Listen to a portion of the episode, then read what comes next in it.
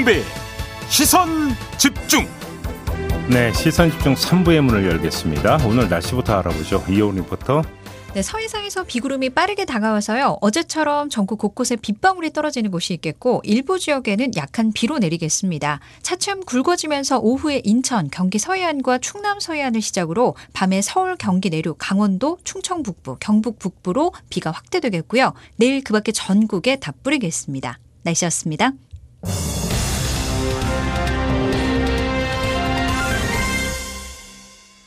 네, 요즘 이슈 블랙홀은 대장동 개발 의혹입니다. 조금 전 2부에서 어, 국민의힘 김재원 최고위원과 이 문제 이야기 나눠봤는데요. 이번에는 이재명 캠프 이야기 좀 들어보겠습니다. 캠프 수석 대변인을 맡고 있는 박찬대 더불어민주당 의원 전화로 연결하겠습니다. 나와 계시죠? 예, 안녕하세요. 박찬대입니다. 네, 안녕하세요, 의원님. 자, 50억 사실이 어, 공개된 후에 이재명 캠프에서 입장이 나왔습니다. 대가성 뇌물의 일부로 보인다. 이런 입장을 내놓은 바가 있는데요. 어떤 대가라고 보시는 겁니까? 글쎄요, 뭐, 그 대가와 관련된 부분은 음. 뭐 수사를 통해 가지고 고발이 들어갔으니까 예. 아마 살펴보지 않을까 싶은데요. 음, 뭐, 많은 분들이 한 6년 정도 일하고서 퇴직금으로 50억을 받았다라고 하는 것이 예. 일한 대가라고 보기에는 많은 의심을 좀 가지고 있습니다. 음, 세금으로 산정을 한다 하더라도 뭐 한 2,500여만 원 정도가 정상적으로 그에 20배, 200배가 넘는 저 의원님 네네. 지금 혹시 핸드폰으로 전화 받고 계시는 겁니까? 예, 핸드폰으로 하고 있습니다. 아 이게 전화가 자꾸 끊어졌다 이어졌다 해가지고 아, 지금 일단 상태는 좋으니까 일단 좀 진행을 하겠습니다. 네, 네, 네. 자 근데 또 대가성 뇌물의 일부라고 표현을 했는데 그러면 더 있을 수도 있다라고 보셨던 겁니까? 그건 아마 수사를 통해서 아마 진행을 해야 될 것 같고요. 예. 어, 아무래도 이 50억에 대해서는 아무리 생각해도 이게 납득될 수 없는 대가다. 음, 이렇게 보이는 것 같고요. 네. 해명하는 측면에서도 뭐 퇴직금이다. 음, 아니면 성과급이다. 네. 나중에는 산재금이다. 이렇게 되어 있지만 예. 어느 것도 근거로 삼을 수가 없고요. 예. 그리고 이 대장동 개발과 관련된 사업이 아직 완료가 되지 않았거든요. 음. 화천대유 입장에서도. 예. 어, 그런데 이제 급하게 퇴사하는 시점도 뭐 신병을 이유로 되고는 있었지만 음. 아무래도 이 건과 관련해서 FIU의 어떤 자금 흐름과 관련된 수사가 착수된 전후가 아니었을까. 저 예, 이거 이런 생각도 들고요. 이렇게 네. 한번 여쭤볼게요. 의원님도 회계사 출신이시잖아요. 네, 근데 네, 네. 곽상도 의원 쪽에서 어떤 반박이 나왔냐면 아니 이게 구린 돈이었으면 그 그러니까 신고하고 세금까지 냈겠느냐 이런 식의 반박이 나왔는데 이건 어떻게 봐야 되는 겁니까? 어, 그거는 어쩔 수 없는 거죠. 음. 현금으로 받, 받을 수 있는 구조가 아니다 보니까 음. 요새는 이제 뭐든지 다 금융 거래를 할 수밖에 없지 않습니까? 네. 그러니까 이게 만약에 FIU를 통해 가지고 구체적인 자금 흐름이 추적되지 않고 네. 이 대장동권을 국힘 쪽에서 오히려 터트리지 않았다면 음. 넘어갈 수 있었던 은밀한 거래였다. 음. 물론 흔적은 다 남지만 네. 이게 주목받다 보니까 예. 사실 이거는 피해갈 수 없기 때문에 예. 세금 신고를 할 수밖에 없는 구조였던 것이죠. 예전처럼 이거를 무조건 뭉개고 없앨 수는 없기 때문에 음흠. 하지만 몰래 넘어가려다가 들켰던 것 아닌가 음. 이 생각이 들고요. 어, 국힘 쪽에서는 오히려 자살골을 놓은 것이 아닌가 이렇게 생각이 됩니다. 자살골이라 하면 어떤 뜻으로 하신 말씀입니까? 어, 처음에 화천대유 누구 것이냐 이렇게 맹공을 펼치지 않았습니까? 음. 예. 결국은 결과적으로 화천대유라고 하는 소수의 투자자들이 큰 이익을 얻었는데 음. 이거는 바로 우리 이재명 후보와 어떤 관련성이 있는 것이다. 이렇게 단정적으로 얘기를 해서 이번 추석 밥상에 화천대유는 누구 것입니까? 라고 맹공을 펼쳤는데 예. 나중에 알고 보니까 어, 이게 곽상도 아들하고 연결이 되어 있다는 것이었고요. 음. 더 놀라웠던 건 뭐냐면 그러한 정황과 내용을 추석 전에 이미 지도부가 알고 있었음에도 불구하고 네. 이렇게 맹공을 펼쳤다는 것이죠. 근데 그 조금 전에 뻔뻔함이라든가 네. 김재원 최고위원은 그거에 대해서 어떤 식으로 해명을 했냐면 제보가 들어오긴 했지만 확인이 안 됐기 때문에 부- 그러니까 불확실한 정보를 가지고 뭘 조치를 취하는 데는 또 문제가 있었다 이런 식의 그 해명을 나눴는데 이건 어떻게 평가하십니까 그러면? 그러면 화천대유는 누구 것이냐라고 이렇게 단정적으로 얘기하는 건 좀 보류하셨어야죠. 그런 제보까지 들어와가지고 의심스러운데, 음. 근데 사실은 저는 구체적으로 알았을 거라고 보고요. 음. 김재원 전 의원다운 답변 아닌가 이렇게 생각이 되고, 알겠습니다. 국민들한테도 납득을 못 줄 거라고 생각합니다. 이 점을 좀 여쭤봐야 될 것 같은데 오늘 조중동이 일제히 보도한 내용이 있습니다. 이재명 지사의 최측근이라 할 수 있는 이화영 전 의원의 보좌관 출신인 이한성 씨가 천화동인 1호 이사로 선임이 된 사실이 밝혀졌다. 이런 요지의 보도를 내놨는데 이걸 어떻게 읽어야 되는 겁니까? 글쎄요, 그 이한성 그분이 언제적 보좌관이셨을까요? 이화영 의원이 의원직이었던 게 꽤 오래전 얘기이긴 하죠. 예. 그렇죠. 예, 예. 화천동인과 관련돼서 불거진 내용은 2015년 이후고, 네. 예, 그다음에 성남의 뜰이라고 하는 PFV와 그다음에 화천 대유라고 하는 자산관리회사가 만들어지는 시점이 2015년인데 음, 해당 인물이 그 뭐 1호 주주였 아, 예, 1호 이사였다 여부에 대해서 관련성은 한번 좀 살펴봐야 되지 않을까 싶은데요. 예. 예, 그만큼 많은 사람들이 화천대유의 실소유자가 이재명이냐 음, 아니냐 이런 음. 거는 곽상도의 아들이 관여되어 있거나 음. 지금 말씀했던 오래전 보좌관이 관여되어 있는 사실조차도 묻혀 있었기 때문에 네. 이재명 지사하고 연결하는 거는 사실상 무리다. 뭐 이런 물- 생각이 들고요. 물론 이화영 의원이 의원직이었던 게 오래전 17대 때로 제가 기억을 합니다만 그랬다 하더라도 네, 네, 네. 그러니까 뭐 국회의원과 보좌관으로 이제 관계를 맺고 난 이후에 그 관계는 계속 지속이 될 수도 있는 것이기 때문에 의원을 언제 했느냐가 중요한 문제는 아닐 수도 있지 않습니까? 그래도 15년 전 그 보좌관과 의원의 관계였다라고 하면 네. 15년을 한결같이 요오는 사이들도 있겠지만 예, 예, 뭐 4년이라는 짧은 의원 기간에 예, 어, 보좌관을 서- 음. 세 차례, 네 차례, 다섯 음. 차례씩 바뀌어지는 경우도 있기 때문에요. 예, 그거를 일반화해가지고 예. 15년 전에 보좌관이 음흠. 예, 15년 뒤에 특정 회사에 이사가 되어 있었다라고 음. 하는 부분을 어, 강제로 연결하는 데는 좀 무리가 있지 않을까 싶습니다. 알겠습니다. 그러면서 이재명 후보와의 연관성을 어, 의혹으로 제기하는 쪽에서 계속 그러니까 그 집중하고 있는 부분은 그 중간고리로서 유동규 이분을 지금 이제 지목을 하고 있는데 네, 유동규 씨의 역할을 캠프에서는 어떻게 지금 파악 조사를 했습니까? 그렇지 않아도 뭐 질문을 전에 받은 적도 있는데요. 네. 뭐 일단 수석 대변인인 제가 캠프에서 뵌 적도 없고 음, 대화 중에 그분의 이야기가 나온 적도 없어요. 예. 그리고 이분이 어 캠프에 뭐 조인했다라고 하는 얘기는 사실 무근인 것 같고요. 그럼 어, 캠프, 사실로 확인되지도 캠프하고 않- 연관된 건 전혀 없다 이런 말씀이십니까 일단? 예, 제가 알기로는 전혀 없습니다. 예. 근데 그러니까 그 캠프와 연관된 건 둘째 치고 성남도시 개발 공사로 일을 할 때 그럼 이 네네. 사람의 역할이 무엇이었느냐? 그다음에 그거를 당시 이재명 시장은 알고 있었느냐? 이게 좀 핵심인 것 같은데요. 그러게요. 그거는 그 그분이 인터뷰를 한 번 내셨더라고요. 네, 네, 네. 예, 예, 예. 본인은 저기 기획본부장이었고, 음. 이 도시 개발과 관련된 것은, 어, 개발본부장의 역할인 것으로 알고 있고, 네. 그리고 뭐 여러 가지 그 자기가 관여하고, 혹시라도 뭐 부당한 의혹이나 설계에 관여됐다라고 얘기하는 것은 사실 무근이다. 이렇게 얘기되어 있기 때문에, 음. 네. 다른 사람이 그 부분에 대해서 평하기는 좀 상당히 어렵지 않나. 네. 이렇게 생각이 됩니다. 알겠습니다. 그럼 종합 질문을 드리겠는데요. 국민의힘에서는 아, 예. 이런 겁니다. 그러니까 결국은 네네. 설계를 이재명 당시 시장이 했던 거 아니냐. 그리고 실무를 이동규 전 본부장이 맡았던 거고 이런 그림 속에서 결국은 그래서 그 가장 핵심적인 어떤 인물은 이재명 현 후보다 이런 주장인 건데요. 어떤 말씀 주시겠습니까? 그러니까 이것은 뭐 확정적으로 물어보시는 게 아니라 이런 의혹이 있는데 어떻게 생각하냐 이렇게 네네. 말씀하시는 예, 거죠. 예, 예. 네, 네. 저는 아까도 말씀드렸듯이 화천대유는 누구 것이냐 하고 동일한 질문이라고 생각이 되거든요. 음, 그리고 이재명 지사가 설계했다 네. 이렇게 표현하는 것도 도시개발공사가 성남시의 100% 지분을 가지고 있고 음. 시정의 책임자는 이재명이기 때문에 네. 모든 의혹의 기결은 이재명으로 가는 것이고 음. 심지어 이재명의 아들이 관계회사에 근무했다라고 하는 의혹까지 제기했던 것 같고 별로 일맥상통하는 것 아닌가 이렇게 생각이 듭니다. 그래요. 예, 전혀 하나- 근거 없는 음. 의혹일 뿐이죠. 하나만 더 제기라면 그러니까 국민의힘에서 제기했던 내용을 좀 질문 드리겠는데요. 네, 네. 위례 신도시 개발도 대장동 개발과 닮았다 이 점을 제기를 했는데 이건 어떻게 봐야 되는 겁니까? 글쎄요, 제가 볼 때는 뭐 위례 신도시 거는 내가 자세한 내용은 모르는데 예. 대장동과 비슷하다라고 하면 음. 이 대장동과 관련된 의혹 특히 이제 어, 화천대유와 관련됐던 네. 혹시 비리 게이트로 연결되는 부분에 대한 논리가 그대로 적용될 수 있지 않을까 생각이 되거든요. 네.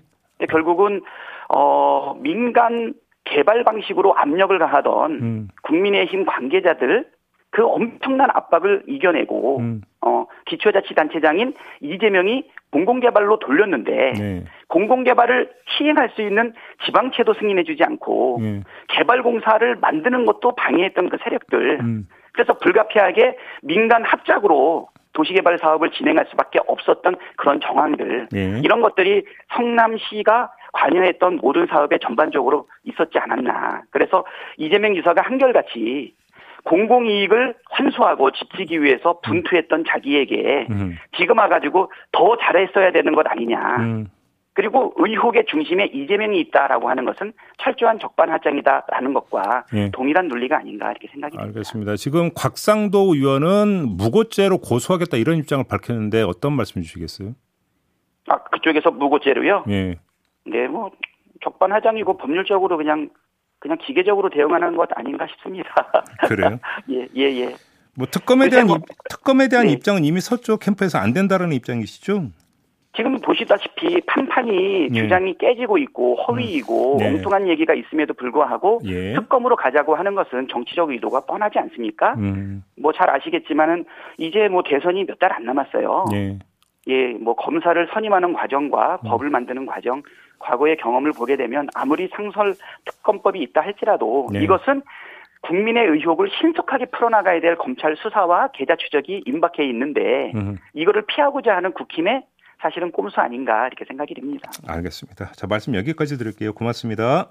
예, 감사합니다. 네, 이재명 캠프 수석 대변인을 맡고 있는 박찬대 더불어민주당 의원이었습니다. 세상을 바로 보는 또렷하고 날카로운 시선. 믿고 듣는 진품 시사. 김종배의 시선 집중.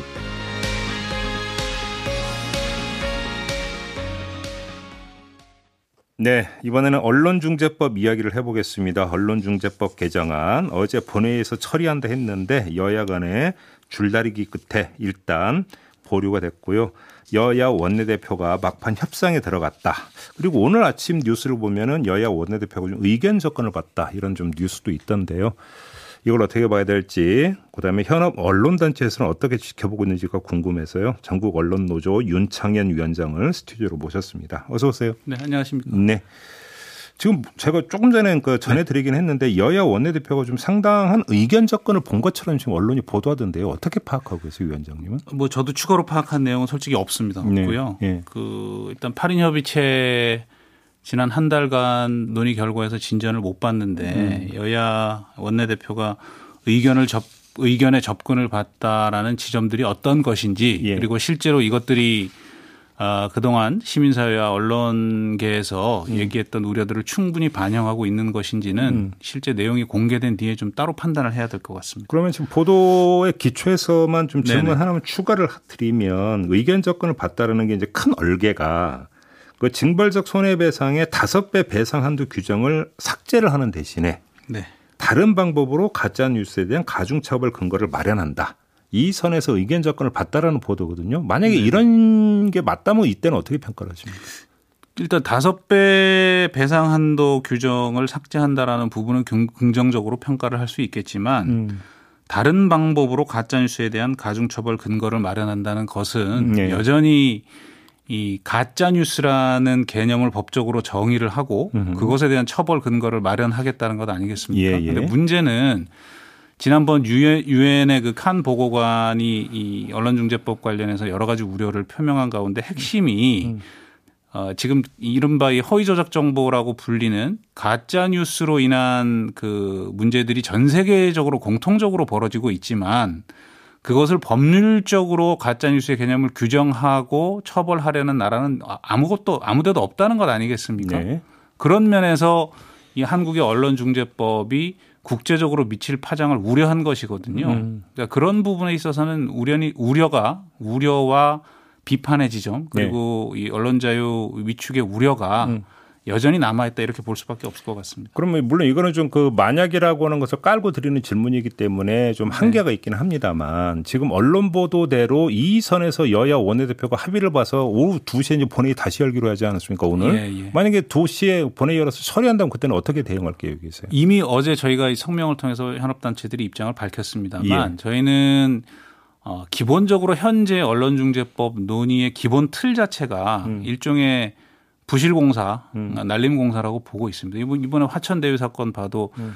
이 설계가 잘못되면 어떤 문제가 벌어지는지 나중에 보이지 않습니까? 네. 이 언론중재법 똑같은 거죠. 음. 그러니까 설계가 잘못돼서 기본적으로 건물이 잘못 지어졌으면 허물고 다시 지어야 하는 것입니다. 저희는 기본적으로 이 원점에서 음. 이른바 무슨 그 명예훼손 제도의 문제라든가 예. 정보통신망법상의 여러 가지 처벌 조항의 문제라든가 이 다른 표현의 자유를 규제하는 법률들과 동시에 예. 예, 그렇다면 징벌 선배를 도입하는 게 맞는 것인지 음. 그럴 경우에 언론 표현의 자유의 규제 전반을 어떻게 손봐야 할 것인지에 대한 총론적인 대안을 마련하자라는 음. 제안을 여러 번 드린 바 있고 실제로 그런 것에 대한 대련을 대안을 마련하기 위해서 시민사회와 법조계 그리고 학계 그 학계 그리고 언론 현업까지 포괄하는 16인 위원회를 이미 구성을 마쳤고요. 예, 아 16인 위원회. 네 네. 예. 그 부분에 대해서 어뭐 국회 내에서 어 저희가 기대하는 수준에 못 미치는 음. 법률이 통과될 에, 가능성이 높다고 하면 그 부분들에 대해서 저희 독자적인 대안을 마련하고 음. 사회적인 설득 작업을 해나갈 생각입니다. 뭐 그러면 지금 제가 이 질문을 드리려고 했는데 8인 협의체가 가동이 될 때 왜 참여를 안 하셨습니까라는 질문을 드리려고 했는데 이미 그 답변을 좀 미리 그 말씀을 해주신 것 같은데 그럼 8인 협의체라고 하는 것 자체가 시간 끌기용 통과 의뢰밖에 안 됐고 네. 종합 논의도 될 수 없는 그런 테이블이었다 이런 판단이셨던 겁니까? 당연합니다. 저희 이- 그 8인 협의체 처음 이야기 나왔을 때부터 그런 식으로 논의 구조를 가져가면 예. 어, 이 소위 표현의 자유와 언론 자유 그리고 언론의 사회적 책임의 균형점을 어떻게 찾을 것인가에 대해서 여러 가지 문제를 제기해 왔던 이 폭넓은 의견들이 도저히 수렴될 수 없는 구조고 네. 지금 이미 언론중재법을 둘러싼 여야 간의 논란이 정치쟁점화 해버렸기 때문에 음. 이 각각의 정치적 입장에서 강성 지지층의 입장을 대변하는 음. 어, 그런 입장에서 이 문제가 다뤄질 수밖에 없고 예. 이것이 언론 자유나 언론의 사회적 책임을 강화하는 어, 문제의 본질적인 지점에서 벗어나서 음. 뭐 정쟁의 대상이 돼버릴 거라고 저희가 이미 예측을 한 바가 있고 지난 한 달이 결국 그렇게 흘러왔습니다. 그리고 음. 거기에 따라서 아무런 결론을 내지 못한 음, 그 결과가 예. 8인 협의체에서 도출이 됐고 예.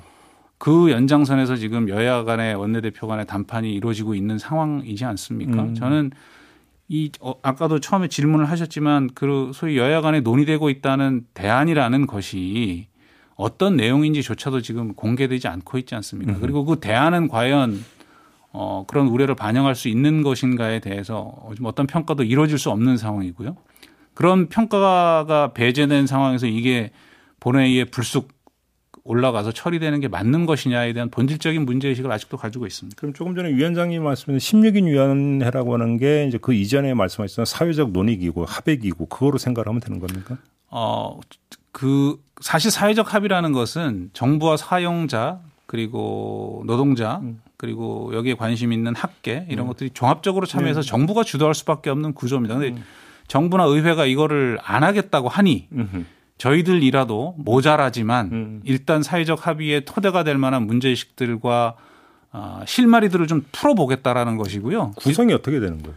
어, 지금 시민사회 여러 곳에서 추천을 받아서 시민사회를 대표할 만한 시- 하실 분 네 분 정도 음. 그리고 아, 학계에서 다양한 입장을 갖고 계신 분들 네 분 정도 음. 그리고 법조계에서 네 분 정도 그리고 현업 언론단체에서 네 명 정도 음. 이렇게 구성을 했습니다. 적어도 8인 협의체보다는 훨씬 폭넓고 다양한 구성이라고 말씀드릴 수 있을 것 같습니다. 그 테이블에서는 언론 중재법만이 아니라 언론 관련 여러 가지 법률을 다 통, 그러니까 통합해서 한번 논의를 한다 네, 네, 이런 그렇습니다. 이야기인가요? 예. 알겠습니다. 그다음에 여- 언론 현업 단체에서 대안으로 제시를 했던 게 통합형 자율 규제 기구입니다. 이건 뭐 어떤 그림입니까? 어, 사실은 이 언론중재법상의 징벌적 손배에 대한 지지 여론이 상당히 높았던 게 사실이고요. 네. 어떤 형태로든 이른바 허위 조작 정보, 이른바 편하게 가짜 뉴스라고 부르는 그런 것에 대한 문제 의식들이 상당히 강하게 네. 아, 국민들로부터 분출이 됐고 그것들은 결국 이 좀 어지러운 미디어 환경 속에서 이 클릭 경쟁하느라고 저널리즘의 품질보다는 네. 이 속도 경쟁에만 예, 치우쳐져 있던 그런 언론계 전반에 대한 전 문제 제기라고 보고 있습니다. 음, 이 문제는 언론중재법에 대한 반대와는 별개로 예. 사실은 저널리즘에 대한 품질 개선 그리고 허위 조작 정보의 유통 가능성을 줄여내기 위한 언론계의 책임 있는 답변이 필요했던 것이고요. 네. 그 언론중재법 반대와는 별개로 음. 어, 저희가 그런 문제에 대한 책임 있는 어, 조치, 그 답변들을 국민들에게 드려야 할 음. 어, 책무 또한 있다고 생각을 해서 네. 저희 언론 현업 단체들이 이 사용자 단체들을 좀 강하게 설득을 해서 음. 이번만큼은 자율 규제 기구를 통해서 음. 우리가 먼저 저널리즘 품질에 대한 문제 제기를 적극적으로 수용을 하고 어, 완벽하진 않겠지만 음. 언론계 스스로 어, 뭔가 현재 제기되고 있는 문제들을 풀기 위한 자세와 노력들을 지속적으로 해나가야 한다라는 그런 문제의식을 담고 있는 것입니다. 근데 그 이 용어에 이미 내재되어 있는 것 같은데 자율과 규제가 양립이 되는 게 아니라 충돌을 빚는 경우가 사실은 많이 있지 않았습니까? 네. 그러다 보면은 결국은 손방망이, 눈 가리고 아웅으로 가는 경우도 많이 있을 수 있는데 그렇게는 안 간다고 확신하십니까? 어, 안- 그렇게 안 가도록 만들어야죠. 이게 지금 예를 들어서 신문윤리위원회라든가 네. 뭐 몇몇 군데에서 하고 있는 그 권고적 규제라는 음. 것이 한계가 명확합니다. 사실은. 그런데 또 하나 어, 최근에 좀 어, 주목할 만한 것이 연합뉴스가 그 기사형 광고 문제 아, 때문에 예, 예, 예. 최근에 그 뉴스웨이 평가위원회 음. 포털 뉴스웨이 평가위원회에서 32일간 노출 중단 결정을 받지 않았습니까? 네, 네. 지- 얼마 전에 기사를 보니까 그 노출 중단 결정 이후에 그 연합뉴스 구독자 수가 음. 벌써 한 30만 정도 감소했다라는 아, 그랬나요? 결과가 음, 나오고 음, 있습니다. 음, 이거 음. 보면 자율 규제도 잘 구성하면 음흠. 어, 상당히 음. 강력한 음흠. 어, 규제 수단이 될 수 있겠다. 그리고 이게 그 정부의 공적 규제가 아니라 민간의 자율 규제이기 때문에 음. 어, 오히려 어, 이 참여에 따른 인센티브가 인센티브를 좀 배분하고 어, 최근 인센티브는 또 어떤 말씀이세요? 예를 들어서 뭐 미디어 바우처상에 가점을 준다, 아, 준다든가 아, 아, 예, 뭐 하는 예. 방식으로 연계 장치를 잘 만들면 음. 어, 좀 효율적으로 작동할 수 있는 기구가 되지 않겠느냐. 그러면 이건 말 그대로 자율 규제 기구이기 네네. 때문에 국회의 움직임이 어떻게 가든지는 그거는 무관하게 무관합니다. 간다. 계속 갑니다. 계속 간다. 예. 이렇게 그러면 규제의 방법은 여러 가지인데 최고로 지금 잡- 수위를 잡고 있는 건 어떤 거예요? 그 각자가 다 생각이 다른데요. 예. 뭐 그런 면에서 아직 뭐 참여 결정을 못 하고 있는 뭐 사용자 단체들도 있고 음, 그런 걸로 알고는 있습니다만 네. 저희는 최고 최악의 경우에는 그 아주 어, 질이 좋지 않거나 명백한 허위 보도 같은 경우에는 이 유통시장에서 퇴출시키는 방법까지도 있다고 생각합니다. 그게 자율 규제 기구에서 가능합니까? 어, 예를 들어서 협약에 가입을 하게 하고 음. 그 협약을 준수하겠다라는 서명을 하고 네. 거기에 따라 거- 그 결정에 따르지 않으면 당연히 뭐, 뭐 시장 퇴출, 포털 입점 심사라는 거 하지 않습니까? 네, 네, 그런 네. 것들이 다 연계될 수 있다고 생각합니다. 알겠습니다. 번외로 요거 하나만 좀 질문드리고 마무리할게요. 조금 전에 위원장께서도 화천대유를 잠깐 언급을 하셨고 또 자율 규제하고도 연결이 될 수 있는 건데 김만배 씨 네, 네.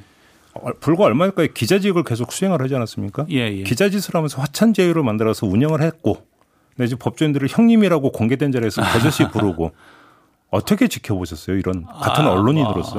뭐, 어처구니 없는 일이고요. 네. 뭐 저희가 입이 열 개라도 뭐 할 말은 없습니다만 예. 동시에 그 화천대유 같은 구조에서 사익을 탐하는 어, 일부 부패한 언론인들이 있지만 음. 동시에 그 과정을 밝히기 위해서 음. 거액의 소송에 맞서서 싸우고 있는 언론인도 있다라는 점을 다시 한번 또 말씀드리고 싶습니다. 화천대유를 추적하는 것도 언론이긴 하죠. 그렇습니다. 예. 화천대유를 처음 보도한 그 언론인이 사실은 지역의 작은 아주 마이너 언론사였습니다. 음. 경기 경제신문이라고 하는 네네. 그분들에 대해서 화천대유 쪽에서 지금 2억짜리 소송을 걸었어요. 아 그렇습니까? 징벌 선배가 있어서 다섯 배가 들어왔으면 10억짜리 소송이 걸렸겠죠. 뭐 50, 50억을 보도한 것도 언론이니까. 그거 맞습니다. 예. 그 언론에 양면이 있는 거죠. 그러나 저희가 이제 김만배 씨라든가 일부 연루됐던 언론인의 문제에 대해서는 언론 내부의 자정 기능만으로 이게 저 충분히 해소될 수 있, 있느냐에 대해서는 저희 저 스스로도 부끄러움이 많고 강력한 메시지가 좀 필요하지 않을까 싶어서. 비판이 필요합니다. 알겠습니다. 이렇게 마무리하죠. 고맙습니다, 위원장님. 감사합니다. 네, 언론 노조의 윤창현 위원장과 함께했습니다. 네, 오늘 비 소식이 있죠. 우산 꼭 챙기시기 바라고요. 자, 본방 마무리하겠습니다. 근데 이게 끝이 아닌 거 다들 알고 계시죠? 저는 유튜브에서 연장 방송 청기 누설로 이어가겠습니다. 고맙습니다.